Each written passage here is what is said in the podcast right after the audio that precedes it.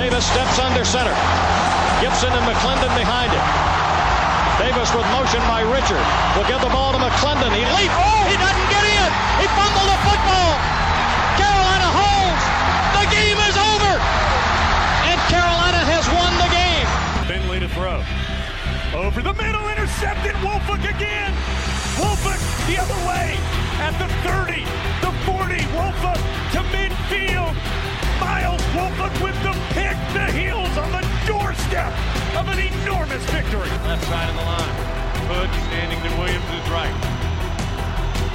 Williams gonna throw. One on one. Davis has it. Touchdown. Carolina wins.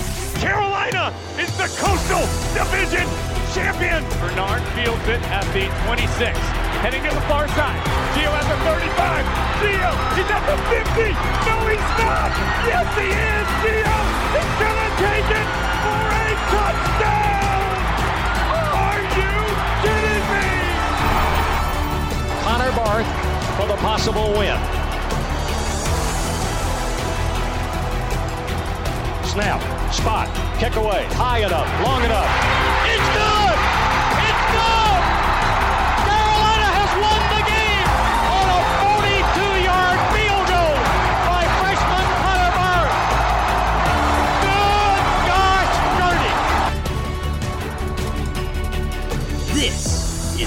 Heel Tough Blog Podcast. Hey guys, and welcome to another edition of the Heel Tough Blog Podcast. It's your host, Anthony Pagnotta, with you guys as always. And today, a look back at the game against the Wofford Terriers, a Tar Heel win that gets the Tar Heels to six and five on the regular season as they head into their regular season finale against NC State later on this week. We will not talk uh, too much at all, really, about that game. Um, we will focus on the game against Wofford. We'll, of course, go through, give you a look at the box score, talk about some of the biggest headlines, including uh, the two quarterbacks that we got to see the other day. Uh, and then we will also hand out our player of the game, tell you a little bit about uh, a couple of closing notes, including some milestone watches for the current guys uh, on the team this season as they head into the final week of that regular season. And also a big gift coming from a former Tar Heel uh, who does get a uh, position room named after him today, as Mack Brown announced during his press conference earlier today. But we start with something that Mack Brown also talked about a little bit during his press conference earlier today, and that is, of course, Sam Howell, the starting quarterback for the Tar Heels. Uh, he was out for the game against Wofford. Not really all that shocking. Uh, Mack Brown said in the post game basically that this was, you know, game time decision, um, game day decision more of. They did say that uh, actually during last week's press conference, and that was the truth. They woke up uh, on Saturday morning and basically made the decision that he was not going to play in this game. Uh, Mack Brown seemed to hint that he thought Sam could have played if this was a more important game, uh, but that they did want to have him healthy for that regular season finale against NC State. Came out today and said that uh, he likes what he's seeing from Sam Howell and feels like he will be ready to go uh, for that game against NC State. I think we both agreed here uh, on the podcast uh, that look, if if Sam Howell can go in this one, uh, he will probably be able to go. Um, you know, I, I'd, I'd be pretty shocked at this point. I know it's still early in the week. Uh, I don't know how you feel, Josh, but I, I feel like at, at this point, um, it, would be it'd be a real shock to me if we don't see Sam Howell on Saturday in the regular season finale. Yeah, I do feel like he'll try to give it a go as best he can, and if Carolina wants any chance at winning uh, against NC State on Friday night, they're going to need number seven to be out there playing quarterback for them. Um, and, and you know, it'd be a great way to finish out his college career if that's the end of it of knocking off NC State. State's still playing for a lot. They they still got a chance to make the ACC title game and even back their way into a New Year's Six bowl game. Um, and so you know there'll be a lot on the line on Saturday, and if, Carolina has seven, I feel like they got a better chance to win than without them.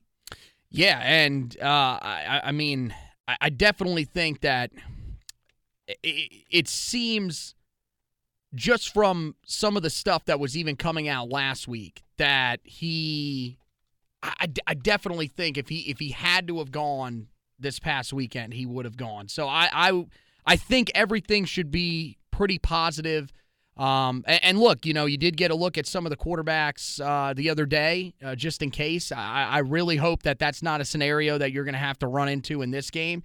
I know that some people have tossed around the thought, and I think it's interesting if, you know, Carolina's in a bowl game now. Um, and especially with the number of bowls that they have this season as, as a six win team, there's no doubt they're locked in. Um, I, I, I would be stunned though if Saturday is not Sam Howell's last game. Um, are you? I saw I saw some people tossing that around today. Are you thinking that if Carolina, uh, e- even if they win this game, are you thinking that this is it for Sam Howell? Yes. He'll probably sit the bowl game out. Yeah, yeah, and he should. If if if if he's going to the NFL, he doesn't need to bother playing in a meaningless bowl game. He has nothing left to prove. No, no better. That that one tape isn't going to improve his draft stock or worsen his draft stock. But this brings me to another thing that I've got to complain about. Here we go. I don't think I think the whole bowl system needs to be overhauled anyway. There's too many bowl games as there is. I don't think you should make a bowl game if you don't have six wins against group of five or power five competition. Well, now there's no way that you could do that because there's going to probably be teams that are five win teams that are going to make bowl games. Because there are what now, 41 bowl games or something like that? Which is why, and maybe whenever we expand the playoff, they'll just go ahead and overhaul the entire bowl system as it is. Because there will be enough money in the playoff to still give the conferences the money that they say they need to operate. Um, just because you win six games doesn't mean you go to a bowl game. Like, especially if you're beating Wofford to become bowl eligible, you're not. You're you're getting rewarded for beating teams that you should beat. And look at the years when you play two FCS opponents. Well, now you just got to win four games and you can go to a bowl game. Well, those those were uh, remember back when Carolina played two FCS opponents there was the notion that you had to get to seven wins to make a bowl game. I, now, I, now that notion's gone. Now because be of the six, amount of bowl, I think it should be six. I think it should be five, six group of five, power five wins. You can still have seven still or eight low. wins. No, what I'm saying is, I think you should have to win eight games in a regular season to be a bowl team because I, was, I think that the amount of bowl games should maybe be in the twenties. There shouldn't be that many bowl games. You should but, have the New Year six, three or four other bowls, and that's it. Yeah, they're not going to do that because they just make way too much money off of some of these. And I mean, look, some of the destinations are legit. Like, I mean, look, going and watching them play the Pinstripe Bowl in Yankee Stadium, that's probably pretty cool. Like, look, if Carolina was to get selected to that bowl game, I would probably look into it and look to go. I, I think that'd be a cool environment to go watch the team play in. And it's a it's a relatively competitive bowl game. Um, Fenway, the Fenway Bowl this year probably would look into that. But some of these ones, like, I mean, especially like you're getting now to like the Barstool Arizona Bowl, uh, the Jimmy Kimmel Live LA Bowl. Like now, I mean, that's the you're even getting to the point now where the sponsors are just outrageous because you've got so many different bowl games that it's it, it's getting crazy. I, I don't I don't man, I, I I've been on that train for a long time. That they need to slim down the the overall bowl structure, um, especially like if if they expand the playoff. I mean, at that rate, who See, who's going to play in who's going to play in those bowl games? This is why we need a college football commissioner, you know, SAR, whatever they want to call it, and I'll I'll send in my application because we need someone devoted to wow. looking at the issues in college football and helping addressing it because what they've done is they've lessened the meaning of making a bowl game. That's what's happened with well, the, the playoff has done the that expansion too. of the expansion of bowl games, and then like even last year with COVID, you had teams were like two and seven in the regular season playing in bowl games. Yeah, last year, see, last year you shouldn't have played bowl games. No, should have been. I, I, mean, it should have been that simple. Like you know, maybe we should just get back to letting college football writers determine the national champion off of like six or eight bowl games. They didn't have as many issues back no, then. No, no, that's that's terrible. Tim Brando would probably agree with you. Yeah. But uh no, I think the playoff system is it's what's made it worse. But look, Carolina's in a bowl game. The the way to look at it for Carolina is one, you get the extra practices. And two, as we mentioned, if Sam Howell moves on, this is a chance to get a look at, at, at your quarterback situation. And look, that that's how we'll start the box scores. We'll take a look at at, at you know both uh, of these teams uh, in this game. Carolina 519 yards of total offense. 214 passing yards, 305 rushing yards on the ground. So a successful day for Carolina running the football. Got to see both quarterbacks. Jacoby Criswell, 11 and 19, 125 yards, no touchdowns, no interceptions. Drake Maye, 7 of 9, 89 yards, one touchdown, no interceptions. Criswell played the first half. Maye played the second half exclusively for Carolina. Uh, four drives for Jacoby Criswell, three drives uh, for Drake Maye. Um, both quarterbacks had pretty successful days on the ground as well. Criswell, five carries, 66 yards, and a touchdown. Drake Maye, four carries for 38 yards. Uh, and then, you know, on the ground, Carolina's leading rusher.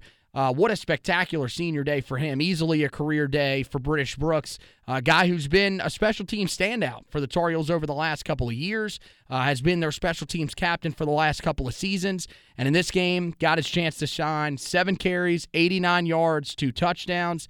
Ty Chandler, 10 carries, 78 yards. Uh, did not find the end zone. He was the leading rusher for most of the day before uh, British Brooks overtook him in that fourth quarter. At, at uh, wide receiver, Josh Downs, again, another successful day for him. 11 targets, turned that into eight catches for 89 yards. Uh, J.J. Jones, three catches, 61 yards on his four targets, including that uh, that tumbling grab uh, on the deep pass from Drake Maye. Um, he had some some promising moments, and he also had that drop that you would have liked to see him pull in, but still showing some nice signs. Uh, and he shockingly was the only one of those true freshmen to play. I definitely thought we would see a Kobe Paysour, Gavin Blackwell in this game, but part of that, and we'll talk about that here coming up, Carolina didn't create enough separation to be able to get some of those guys in until really late in the fourth quarter. Also, Wofford did a couple of things, but still, uh, you, you know, you saw J.J. Jones with that that that nice showing. Garrett Walston two catches, 32 yards on his senior day. Those were the only uh, Tar Heels with multiple catches in the game. As for uh, the defensive side of the football, Carolina uh, leading tackler once again, Cedric Gray. He has had a tremendous uh, second half to the season, especially, but really since he came in as a starter in that game against Virginia, eight total tackles, three solos, half a tackle for loss. Uh, Giovanni Biggers, a pretty good day for him, six total tackles, uh, five solos, uh, and one and a half tackles for loss. And then some of the other guys that stood out, Ray Vohasek on the front line in his final game in Kenan Stadium, uh, four total tackles,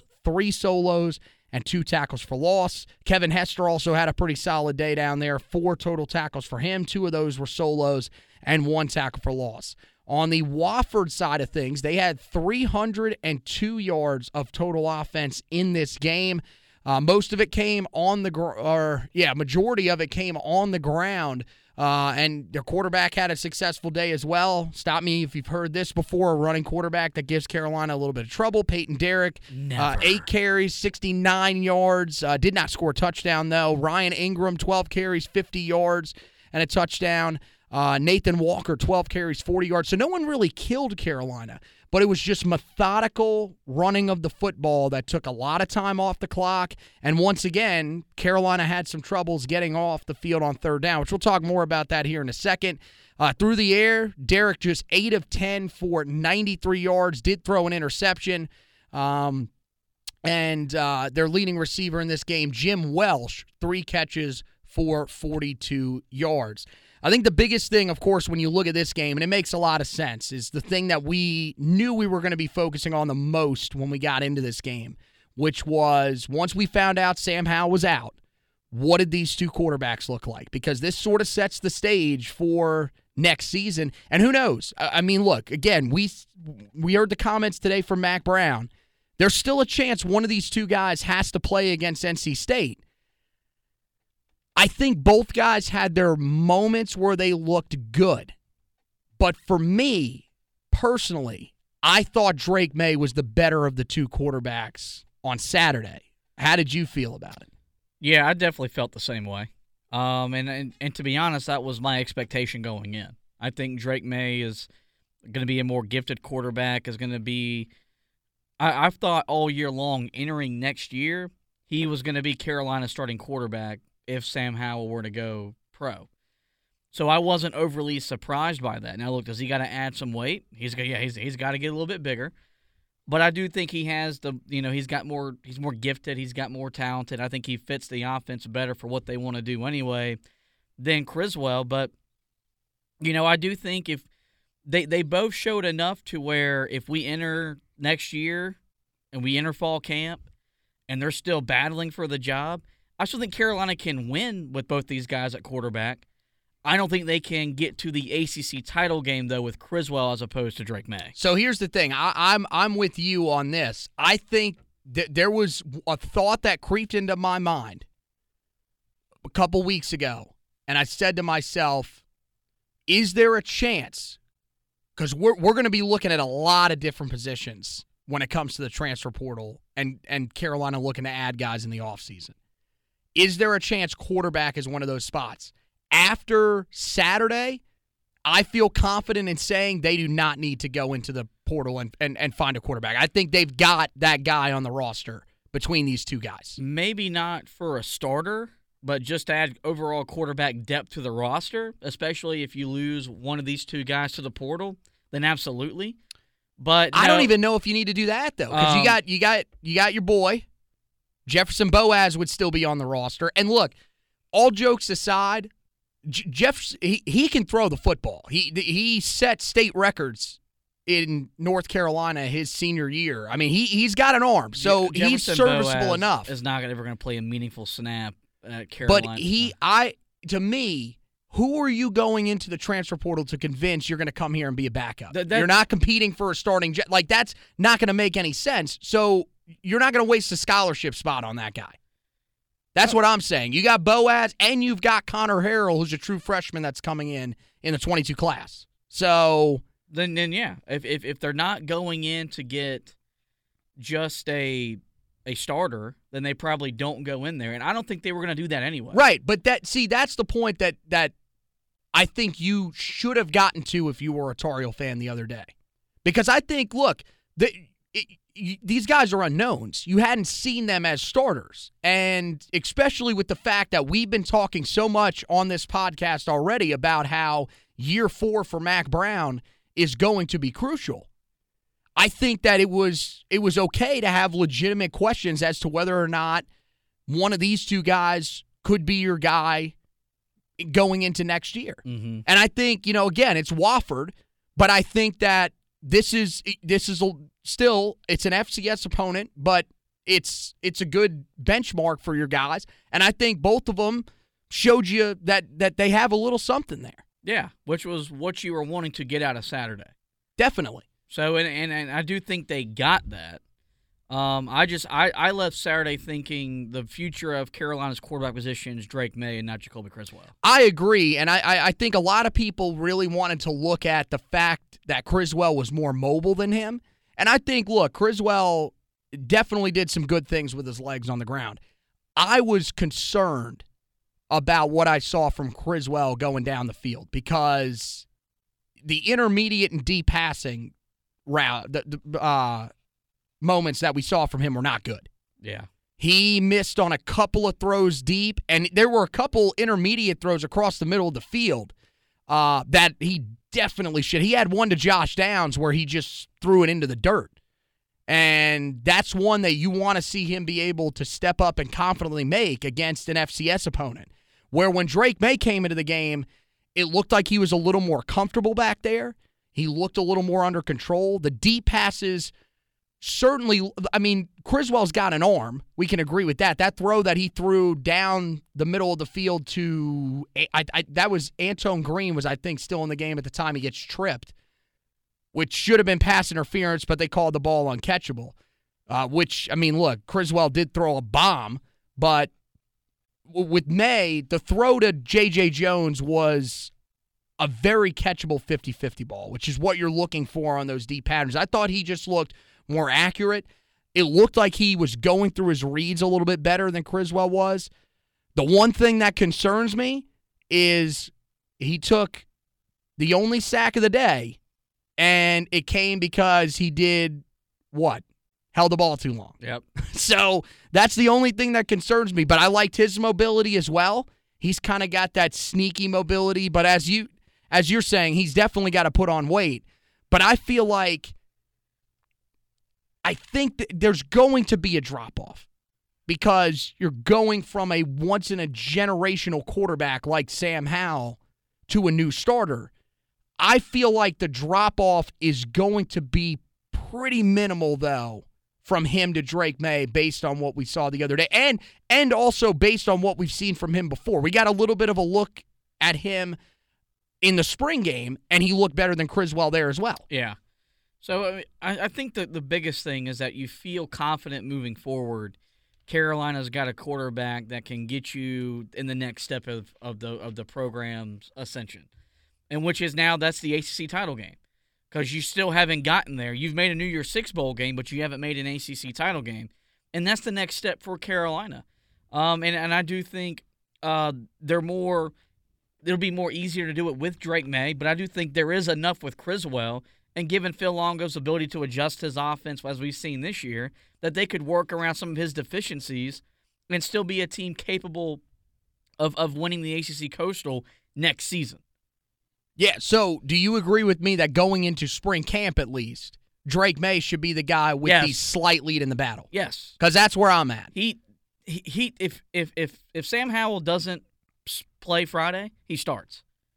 Really? I see a lot of people that have said that they would go with Criswell over him just based on experience. I, what do you, what do you have to lose in that? yeah, game? I'm with you. I'm you have, with you you. have nothing to lose I- against I- NC State. yeah, at this point, I mean, look, you, you're what are you fighting for a chance to be in the Cheez-It Bowl as opposed to the Music City Bowl? Or I don't even know how they're related. The military bowl? Like, I- I'm with you. I think if that's the guy that you feel like, and and it reassured that to me the other day. We said it on the podcast the other day that we feel like in terms of their current floor, Jacoby Criswell has the higher floor. In terms of their ceiling, though, it's Drake Maye. Yeah. And he, that showed the other day that it to me it's very clear. I think there's clear separation between the two in terms of what the trajectory could be with the two quarterbacks out there. I feel like Criswell is a safe option. And look, I'm not saying this guy's going to be Nathan Elliott or anything like that. This is a dude that would probably still be able to get you seven, eight wins if you get the right pieces around him.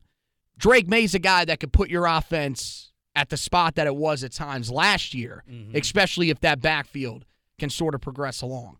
Um, one of the negative things that came out of this game, though, probably the most negative thing, was the fact that Ja'Qurious Conley is now done for the season. Tore his knee up uh, on the first play of the game, and literally the first play of the game. He was back there on kickoff return um, and ended up taking a hit. Looked, we knew it was something pretty serious at that time.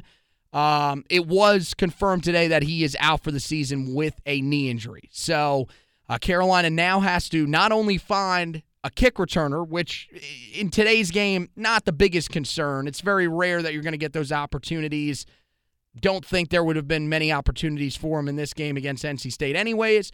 The bigger issue is now Carolina's got to find a solution at nickelback, a spot that he had settled into pretty nicely once again after starting the season at safety. He moved back down there about mid-season and was having some decent success. Now Carolina, who you know their their defensive starters have struggled enough as it is, now they're more than likely looking at a scenario where they're going to have to move Trey Morrison back to nickel, and Giovanni Biggers and Cam Kelly are going to have to play pretty much the entire game uh, against NC State. I think the biggest question is, I mean, how concerned are you about this?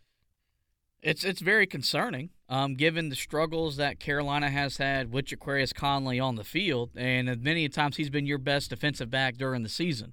Now you you're losing that guy, and you're going to play against a quarterback that is going to be able to attack you through the air. Devin Leary is a really good quarterback, um, and, and now you're asking on guys that haven't been consistent all year to play big in a big game.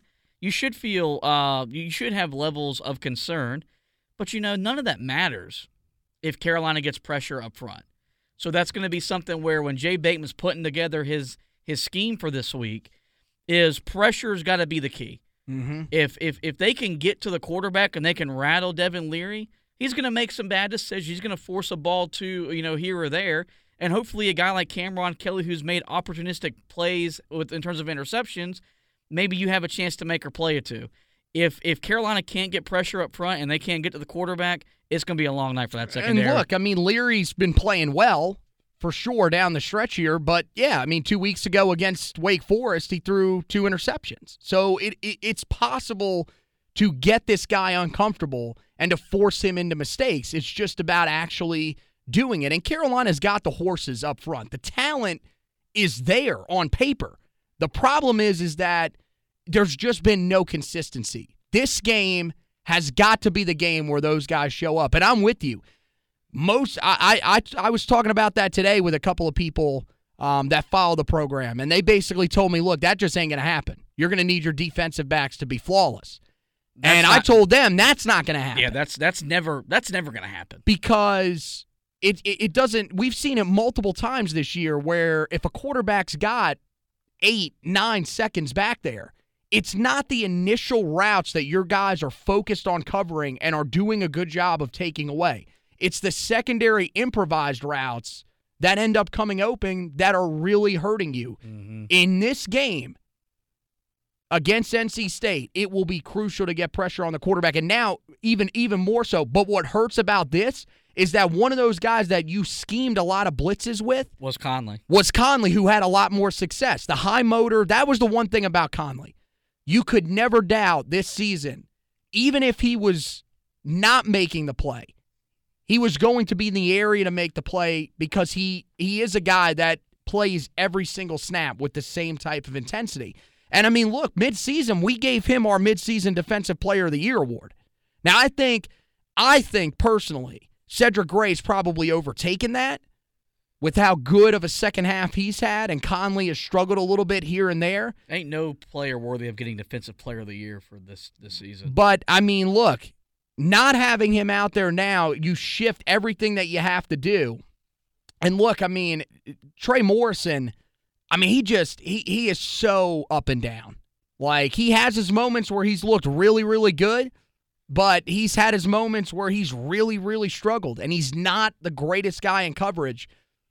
Really hoping that NC State's not able to take advantage of that. And you're going to need Giovanni Biggers and Cameron Kelly to probably play their best game of the season Yep.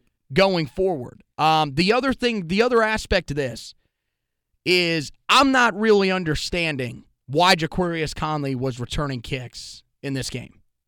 Uh, past two weeks, he has been limping around on the field from time to time. It's been evident that something has been nagging at him a little bit. Not enough to where he has to come out of the game, but enough to where in the game against Wake Forest, I asked myself, why is he returning kicks? It's it's obvious that something is not 100% right with him. They left him out there. He was it, it ended up working out. They left him out there against Pittsburgh. But in this game, you were playing an FCS opponent in Wofford, a team that you should have beaten by more than you actually ended up beating them by. You could have put somebody else back there to try to return kicks for you. That that is just blowing my mind. I'm not going to I mean it's it's not an egregious mistake No, from the th- no, coaching no, staff, that's but that's immature coaching. That's there's if you need Ja'Qurious Conley to return kicks to beat Wofford, you've got significant issues within your program. There shouldn't have been if a guy was dinged up that was that was on the injury report. He shouldn't have played Saturday. well, look, I mean he wasn't on the injury report. So my, So I'm I'm not going to say this is just me observing what I saw from him, You- which you it looked like he was limping around. you should have rested your most important players to have them ready for NC State. I, I mean, look, I think it's just a bad circumstance. And I think this is another thing that I saw a couple people bringing up today when they announced that he was out for the season. Carolina may have the worst defensive back injury luck ever. Every year, it seems that there are at So- least so- four or five guys. So don't tempt fate. Yeah, I mean, I agree with you on that one. That's that's immature. That, that's immature coaching, at its absolute finest. Like putting him out there, knowing that he has been going through some stuff the last couple weeks. Because if okay, if if we can see it, then they can see it. Well, I mean, look, he goes through clearly clearly the training staff knows more than we do. They're going if they feel like a guy is good enough to go, and he also probably had a, a role in that as well, saying, Look, I want to play, I want to fulfill the role that I've been fulfilling. I don't I'm not gonna say that it's the coaching staff's fault. I'm not gonna say that it's Conley's fault. I think that is just to lose a guy of that caliber against an FCS team like Wofford is just beyond frustrating because that's a game that you feel like we probably could have played the game without him and we would have been okay. That's, I think, the part that's got me most frustrated in this game because now you've got one of your best defensive players on a defense that isn't all that good at all that is now not going to be able to play against an offense that's gotten into a bit of a rhythm and a game that you value about as much as any other game on your schedule. Yep. So uh, Carolina's got to make the adjustment, and I mean we'll talk about that when we preview the game a little bit more. But I mean now you're you're just you're throwing guys out there that have been inconsistent all year, and you're now begging them to play big. play their best game of the season because frankly, we don't have anybody else behind you. Also, the depth gets even thinner at a spot where your depth has been relatively thin all season and it's been that thin for the last couple of years. So, it, definitely not the scenario that Carolina wanted to be in. One of the other things that I think's become very evident and was once again evident in this game, we I don't think we've talked enough here on the podcast, and this is my fault, about Yes. the fact that the red zone offense is not good. If they cannot run the football and put it in the end zone, they this is not a team that's going to score in the red zone because they do not have that threat that can go up and get a jump ball. They've gotten to the point now they don't even attempt that. That's not even a part of the offense. And you saw in that fourth quarter, it became very predictable from the one yard line what Carolina was going to do, and they couldn't score against an FCS Wofford team in the red zone. Yeah, that's something that uh, when when when Mack hired Phil, that was the biggest complaint that you got about Phil Longo's offense. From the 20 to the 20, he's as good as any coordinator there is in the country. And I think his stats will back that up. This offense has put up bunches of points and yards all three years. The issue was what were they going to do in the red zone? His first year, they were hit or miss, but that was understandable. First year to new system, freshman quarterback, you're going to have some growing pains. Last year, not as much as an issue because you had two running backs that could get you whatever you wanted. You had Dyami Brown, you had Dazz Newsome. So this year it was okay. What are you going to do to counter that? And the beginning of the year, it was a whole lot of nothing until the, the the red zone offense only improved because you finally said, "Hey, we got to run Sam Howell." Had they not incorporated him into the running game, who knows if this offense would have taken it uh, had, had had improved in the red zone. Which is why it comes back to that's where your tight end should be a big part of your offense, especially with the athletic freak that you got in Bryson Nesbitt, with Kamari Morales emerging at the middle part of the season. That's where you've got to incorporate those guys. But I told you from the beginning of the season that if they didn't get Beau Corrales back at some point, this offense was going to struggle in the 20s because that was that's his best ability is to just throw it up and let him go make a play. And he can do that. He's done it. And hopefully he'll be able to do it next year. But once you once it became apparent that you weren't going to get that back in your offense, there should have been more adjustments made and and that's that's the next step for Phil Longo and his offense. Outside of everything that I think he's gotten a lot better at his at his play calling. I think his in-game adjustments giving the you know with the, the offensive line this year and the wide receiving core at times this year, I think he's done a you know as good a job as he could have done.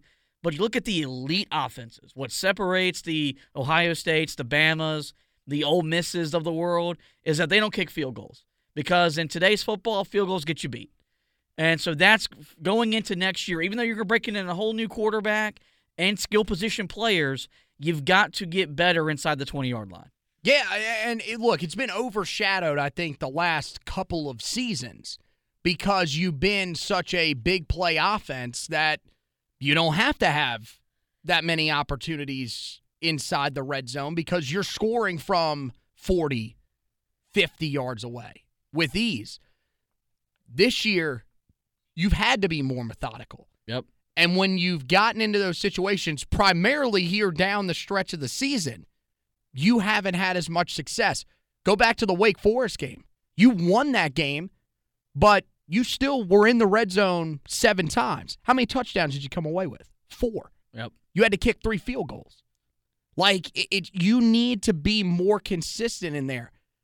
There has not been a time here at the end of the season where Carolina has been able to go into the red zone and score a touchdown every single time. They didn't do it in the game against Pittsburgh. That hurt them.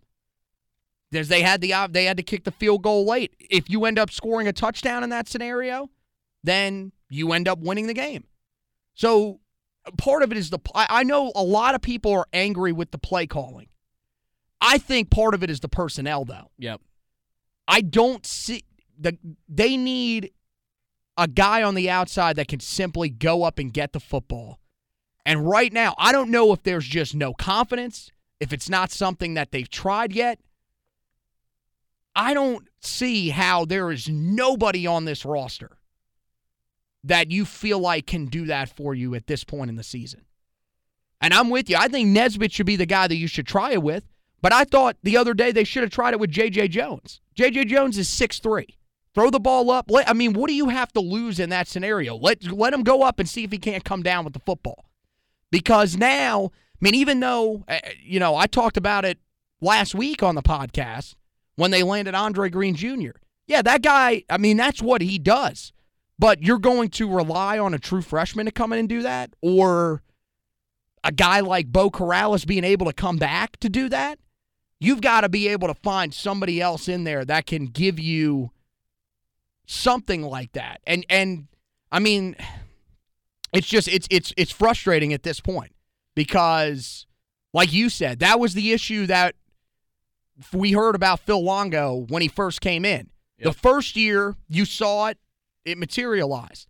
Last year, they did a pretty decent job with that. Even even with the fact that they scored as often as they did, when they got in the red zone, they usually took care of business.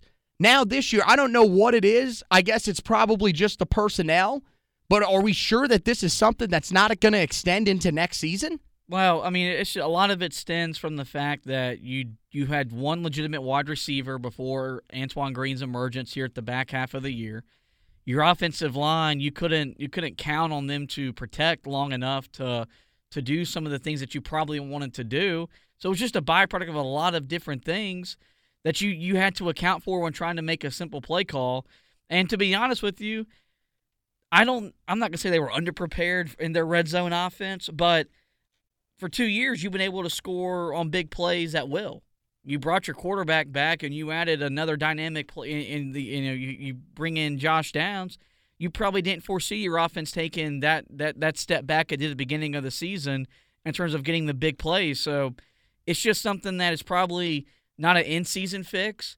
That's what spring ball will probably be the biggest focus for Phil Longo is we got to get more efficient in the red zone because especially with your defense. Like you you're you're going to have to enter next year thinking we got to score 35 to 40 to win games. Which is sad. Um and so you got to get in that mindset of that field goals over the course of a game, they're going to get you beat. Um it's it's it's how Wake Forest lost to us. Even though we kicked 3 field goals, you were able to hold Wake Forest inside the red zone and it ultimately came back to cost them. So that's that's going to be something that I think Mack Brown mid during the season it's really hard to really make those kind of adjustments and get better at that overnight. You, that's going to be a big part of of spring camp, summer ball, and then of course getting ready for the preseason next season. Yeah, no, I mean, no, no doubt about it. I think he's got to make that a, a, big focus for this team.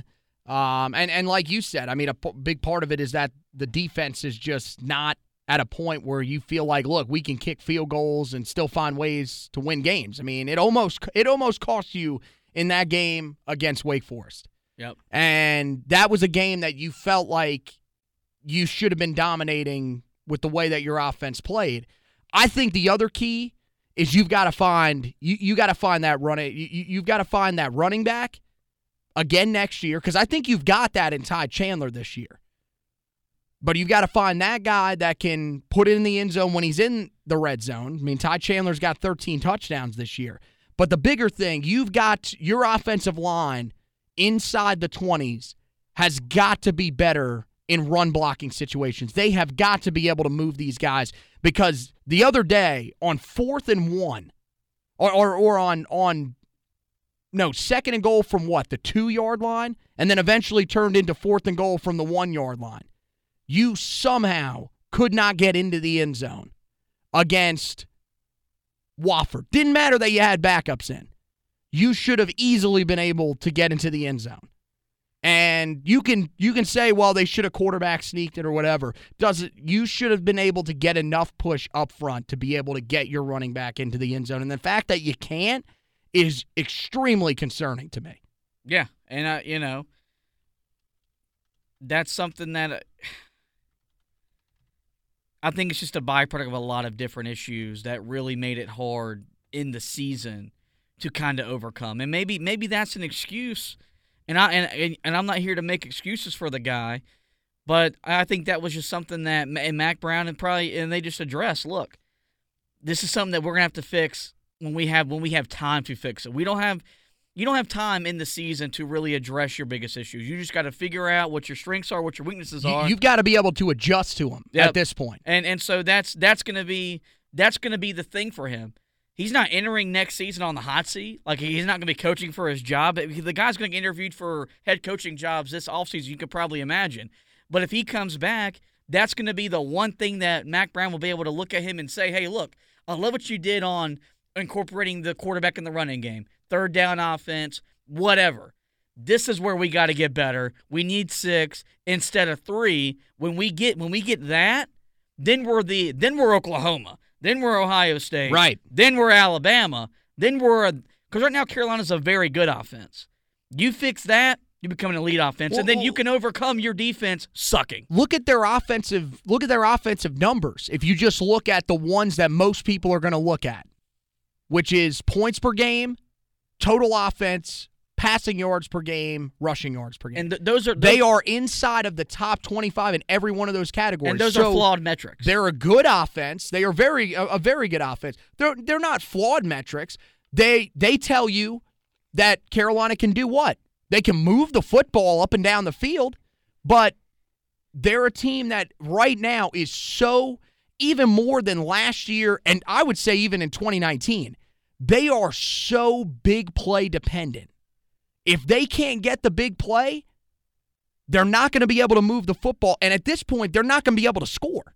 Yep. So that's uh, th- that's the point that you're at. You've got to get that ironed out. Now, as I mentioned, it starts up front in the trenches, and I thought the other day. I mean, you had some good individual performances. Like I mentioned, Ray Vohasek had some really good moments.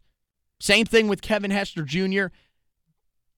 Carolina was still not anywhere near as dominant as they needed to be in the trenches. You may be saying, well, they ran for 305 yards. There were still times where you just looked at the way that this team played the other day, especially on the defensive side of the football, and you said, this team, this Wofford team is still making plays, winning drives against the Tar Heels down low. That's something that just cannot happen. And it at this point, I think it's it's a question of effort more than anything because the lack of consistency is just just driving me insane. Yep. And I think you know, a few weeks ago we we really ripped Jay Bateman and rightfully so. But we we identified that we were willing to give some of the other defensive coaches a chance to come back and and, and have a fourth season. I've moved on from the idea I want Tim Cross coaching my defensive line. And it's really hard to say because I think I think he brings a lot of great value to Carolina recruiting. I think he brings a lot of great energy. But I, I think it's proven he's not getting through to these guys the way that he needs to get through to them. And if you're questioning effort against an FCS opponent, that's a problem. And, and look, some of that's a player issue but that's also a. I think it's a scheme issue too. Um, I am, I am, I am so over the three man defense because how many times has this three man defensive front just gotten destroyed? Because you're, it's it's just this. I know you've got talented guys. You right now, and maybe Travis Shaw changes this. You do not have somebody at nose tackle that can handle playing through double teams. And that is the part that is the biggest issue for your run defense right now is there are times where your interior defensive lineman, your your nose tackle just gets completely obliterated and right through the middle teams are able to pick up huge gains on you. It's happened the, for the almost the entirety of the second half of the season. And the fact that it's happening against FCS opponents is a problem. The other issue is that you don't have the edge defenders that can handle playing the run in space.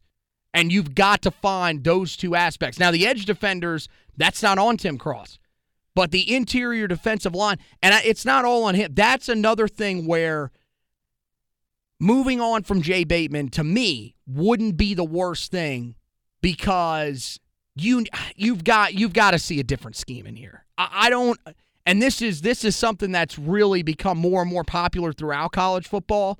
I don't get the infatuation with the three man front. I've never gotten that infatuation. Yeah, and and look, if if the players quit on the scheme, can you really blame them?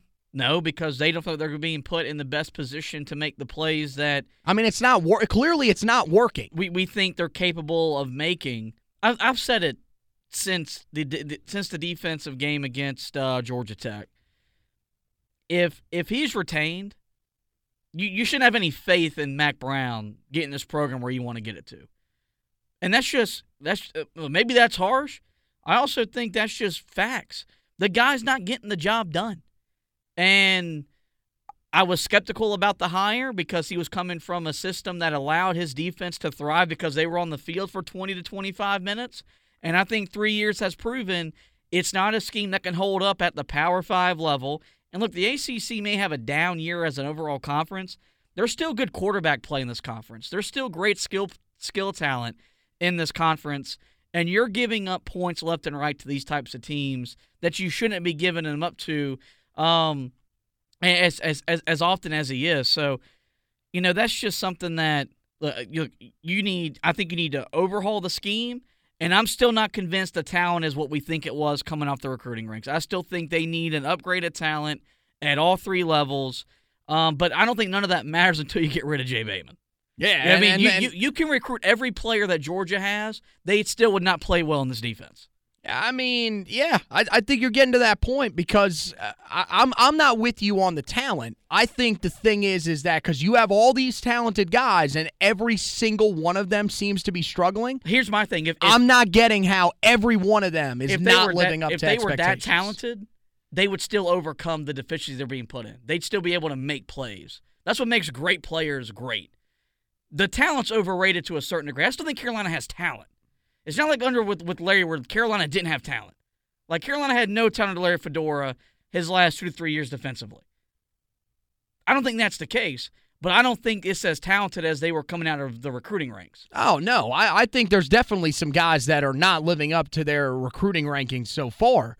You're just hoping that as their careers go on, you can either get more out of them or you've got guys coming in behind them that will live up to their recruiting rankings. So uh, but yeah, I, I, think, and we'll we'll talk more about that when when the season comes to an end here as to what exactly you do. Now it's interesting because here's the thing: more than likely, if you're going to make a move and you're going to bring in a new defensive coordinator, you're probably going to have to make that move before your bowl game. So it, it, it, in order for him to be able to, whoever the person is, to be able to recruit what they're looking for to fit their defensive scheme. So Jay Bateman should be fired Saturday morning. Yeah, I, am I'm, I'm with you. I, you, I mean, you, you play the game Friday night that you're most likely going to get beat. You go back home. You wake up Saturday morning. Tell him Happy Thanksgiving. You're fired. He's done. Yeah, just tell him, look, it's not working out. And I mean, look, I I think you more than likely you're still going to keep a relatively similar scheme because most teams have a similar scheme in the fact that they're trying to get the best athletes on the field. That's the reason why you're seeing so many of these schemes that have three man fronts, two edge rushers, because you're trying to get the best athletes on the field. But yeah, I mean, there's there's legitimate talk that we we've been saying for a while now. We have to have at the end of this season about a lot of these coaches, especially the ones on the defensive side, mainly because of the coach, the head coach that is in place. Um, the last thing, I I thought this. I'm interested to see what you think on this. I didn't think that we got a ton of answers the other day when it came to some of the positions of need outside of quarterback that we're going to have this offseason. I felt like this was an opportunity to maybe find out a little bit more about your running backs. None of them really had all that great of days. I mean, you saw Caleb Hood. I mean, he had eight carries for 15 yards. DJ Jones was banged up early in the game, supposedly, according to Mack Brown. So he didn't get a ton of run. Um, you know, wide receiver, got a look at J.J. Jones, but that was really about it. You didn't get a look at a lot of the other guys. Um, and then, you know, I thought at linebacker, I mean, you got a little bit of a look at Power Echols once again, but you didn't really get to see what Ra Ra Dilworth had either. This was a game where Wofford did a tremendous job of taking time off the clock with a couple of long drives. And I think it really limited what you were able to do and the plan that you probably had going in to get a look at a lot of your younger guys. That's going to be the only benefit about this team going to a bowl game is that you're going to get 12 to 15 extra practices and Carolina should treat that game as a chance to play the young guns and figure out what you got heading into next spring and getting a good gauge of what you need to go at in the portal and where you need to address in the future recruiting classes. Um, and, and, look, a lot of that was just byproduct of the way Wofford wanted to play. They wanted to run the football. They wanted to shorten the clock, so the game went by relatively quick. I was a fan of it. Three outlet games over in less than three hours. I could get used to that again. But it's just something that um, that, that that's going to be what what the the winter period is going to be important for Carolina. The bowl game. Th- that's why it was important to make a bowl game was because you're going to get a chance to see them because you're going to have a lot of guys that won't play in the bowl game. That's just that's just the nature that we live in now. Guys are going to opt uh, out. I mean, who who? Uh, Sam and what? Maybe Jeremiah Gemmel. There's going to be dudes. Who else? Who won't, else? Won't no, no offense. Who else from this team do you think is uh, right now going to the NFL? excuse me. Excuse me. Ty Chandler should. I, I think Ty Chandler has a, has a chance to be an NFL player, and I wouldn't be shocked if he set this one out. Other than those three, I don't really see another. Per- maybe an underclassman. I know some people have said Storm Duck could be a guy to watch, but I think with his health his health issues, I don't I don't see an NFL team really going and and and and looking at him as a guy to me that I would take in the first two days of the draft. Which just if I'm Storm Duck and I'm not going that high, I'm probably coming back. Other than that, I mean, is there anybody else that we're really looking at here? I mean, unless the coaching staff is telling guys, hey, we're going to sit you out, which I, I don't see them doing that because we heard Mack Brown say multiple times how big this was for the seniors to be able to play in a third bowl game. Yeah, I, I don't know. But, you know, that, that, that I'm, I'm agreeing with. So I think you need to see more rotation in that game than you even saw in this game. Even if you're in a position where you're not going to win the bowl game or you're in a tight game, this should be more about evaluating what the roster is going to look like next year. I felt like there was legitimate concern at a point on Saturday and I, don't know. To me, I don't think it was justified because I think even your backup guys could have still beaten that team. They should have still been able to beat that team. I think there was legitimate concern early in that second half that Wofford was in the game and that you were in trouble. You, you were in danger of not winning the game, which to me didn't make much sense. We should have seen the younger guys earlier, in my opinion. I, I, I agree with you. So yeah, we'll we'll, see going forward uh, how everything plays out. Of course, with the bowl game and everything like that, Carolina right now, interestingly enough, could be playing here in Charlotte. They have rumored that right now, Carolina. Uh, I, have seen this from a couple of different outlets. Brett McMurphy was the latest, uh, who works for Stadium. He said that Carolina right now he would project them in Charlotte to the Duke's Mayo Bowl against Arkansas That would be some test for Carolina and potentially one of the younger quarterbacks. Also, what an interesting storyline that could be for Jacoby Criswell if he gets a chance to start that game against the team that was recruiting him heaviest Yep. outside of Carolina. So, real quick, we'll uh, take a, a quick break, uh, tell you about our sponsor, DraftKings. Then, of course, we'll come back uh, and give you uh, guys our player of the game. Get a couple of closing notes in there. But first, from DraftKings, they want you to know that look, this Thanksgiving, be thankful for family, food, and free bets. That's right. DraftKings Sportsbook, an official sports betting partner of the NFL, has a Turkey Day no brainer you can't miss. New customers can bet just $1 on any NFL game on Thanksgiving and win $100 in free bets if either team scores a point. If Sportsbook isn't available in your state yet, you can still get in on the Thanksgiving NFL action. Make your first deposit and you can play free for millions with DraftKings Daily Fantasy Sports Contest. DraftKings is safe, secure, and reliable. Best of all, you can deposit and withdraw your cash whenever you want. Download the DraftKings Sportsbook app now. Use the promo code TPPN. Bet just $1 on any Thanksgiving NFL game and win $100 in free bets if either team scores. That's promo code TPPN this Thanksgiving at DraftKings Sportsbook, an official sports betting partner of the NFL. Must be 21 or older, New Jersey, Indiana, or Pennsylvania only. New customers only. Restrictions apply. See DraftKings.com slash sportsbook for details. Gambling problem? Call 1-800-GAMBLER. Let's take a look at our player of the game here for uh, the Wofford game. To me, it was pretty simple. I think there were a couple of guys that had good performances. Both quarterbacks really performed pretty well. But on senior day, why not give it to a senior? British Brooks stepped up in this game, career day for him 89 yards, two touchdowns on just seven carries. And, uh, I mean, th- this is this is a great moment for him, especially with the fact that we saw, you know, him start the game, the, the Orange Bowl game last year, which was a, had to be just an unreal moment for him. Um, and then, you know, we thought might have a little bit of a role in this offense with how high they valued him in that game. He's pretty much been reserved to special teams all of this year, just as he has been for most of his career. He gets his opportunity in this game and steps up with a tremendous performance. Yeah, it was nice to see him end his Tar Heel career on a high note.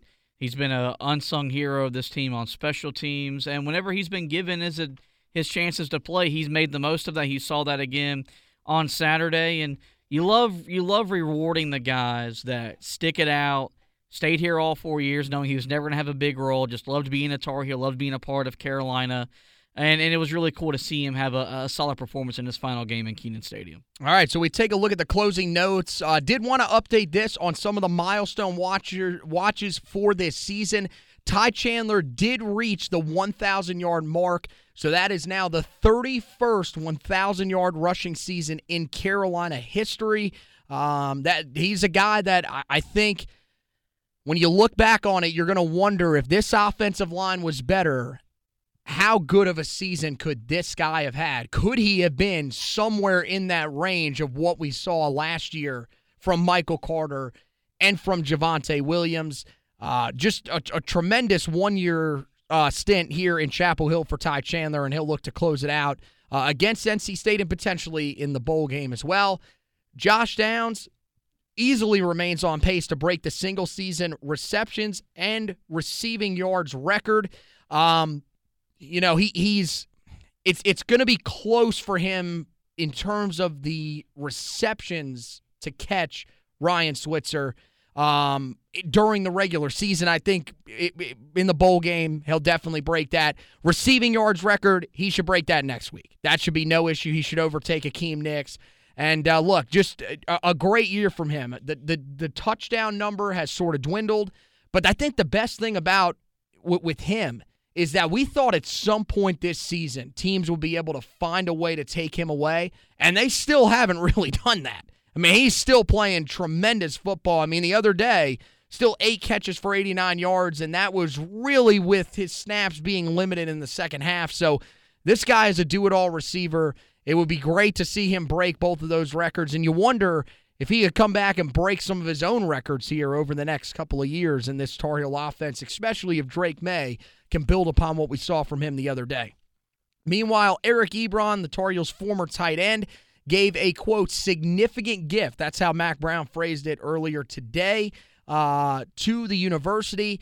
And as a result, he ha- is getting the tight end room named after him. It will be the Eric Ebron tight ends meeting room. So, of course, Carolina's got a bunch of other ones that have been named after uh, players. Hakeem Nicks had uh, his name put on one of the rooms earlier this year. And, of course, the most notable uh, was the one that was donated uh, by a couple of former player, a group of former players actually, uh, to Quincy Monk, the former linebacker who, of course, passed away from cancer uh, back in the mid 2000s. So, um, you know, th- definitely a cool thing for Eric Ebron, and, and, and very cool to see a lot of these former Tar wanting to get involved in, in these different types of ways and putting money uh, into the football program, which is something that you really didn't see a lot uh, under the previous regimes, but you're really seeing under Mack Brown. And if anything, that's one of the things that Mack Brown is really trying to bring to Carolina football is that close knit group that wants to come back and be a part of everything that is happening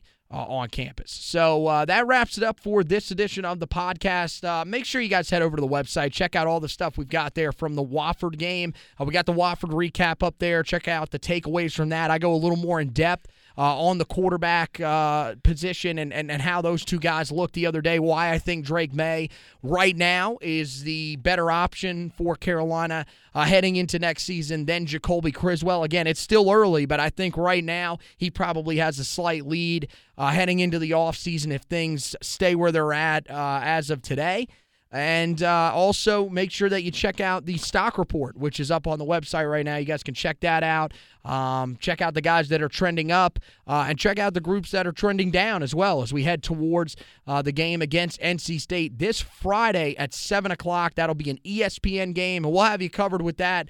Uh, starting with the preview, we'll go in depth as we always do team breakdown, stat comparisons. Um, all that great stuff, injury reports as well. We'll try to get you uh, a pretty timely injury report on what's going on with Sam Howell uh, when we put that article out. Probably will be on Thursday night, so we'll have you as up to date as we possibly can um, as we get you prepared for that. Then, of course, uh, we'll have you covered on the back end with those two things that I just talked about. We'll have an NC State recap, and then we will have the stock report. After that, then we go into sort of the bowl season mode. We'll, of course, be looking at all the different places that Carolina is being mocked to in bowl games. Um, and then, of course, we'll, we'll have to start getting into the conversation about NFL draft stuff. Uh, early signing period will be right around the corner. So even though the regular season for Tar Heel football is starting to wind down, there's still a lot that's on the table, still a lot that has to be talked about going forward throughout the rest of the season. So make sure that you keep uh, an eye on the website, heeltoughblog.com, for all that. Also, basketball side of things. Basketball team is uh, off and rolling. Somehow they are already five games into the season, two weeks into the season as well. Carolina three and two on the season, not quite the weekend that they were hoping for up in Uncasville, Connecticut. But Josh has you covered uh, with a breakdown of what happened to Carolina up there, how they get things back on track here as they circle back around uh, to face UNC Asheville before a little bit of a break for Thanksgiving. So all that stuff is on the website. You guys can check all that out as well. Uh, and when you're there, check out both podcasts as well. Those are on on the website. Uh, we have a tab up there for both of them. One for the Heel Tough Blog podcast and for the Four Corners podcast. Uh, so make sure that you check both of those out or wherever you listen to your podcast, whether it's Google Podcasts, Apple Podcasts, Spotify, iHeartRadio, all those great places. When you do, make sure that you subscribe as well when you go to those uh, websites uh, so that you don't miss an edition of the podcast. It goes straight into your podcast library and it'll be right there so that you can listen to that edition of the podcast when it's fresh off the presses. You're definitely going to want to do that. And then head over to the Facebook page as well or Metaspace page. I don't know what they're calling it at this point. I'm lost. I, I, I have they made the official transition? Who knows? Uh, but one of those two, whatever it's named now, we've got a page up there for you guys. That's the best place to find everything. The audio editions of the podcast, the video editions of the podcast, all those articles that we talked about, it's all in one central location. We share them into a lot of those Facebook groups, but the best way to do it is to just like the page so that everything is right there for you. It'll pop up on your timeline whenever we have a video premiere that comes out or a live edition of the podcast. It'll go right, uh, it, you'll get a notification and you can go right into it. All that great stuff when you like and follow the Heel Tough blog page on Facebook. And then head over to the to the other social media site that we have for the Heel Tough blog. That is Twitter at Heel Tough blog for the official page, and then for our personal pages, it's at HTB Anthony for me, at HTB Josh for Josh, and at Hack two for Zach Hubbard, our recruiting guy. So that wraps up for this edition of the podcast. Want to thank Josh for hosting with me. Want to thank you guys for listening, and as always, go Tar Heels.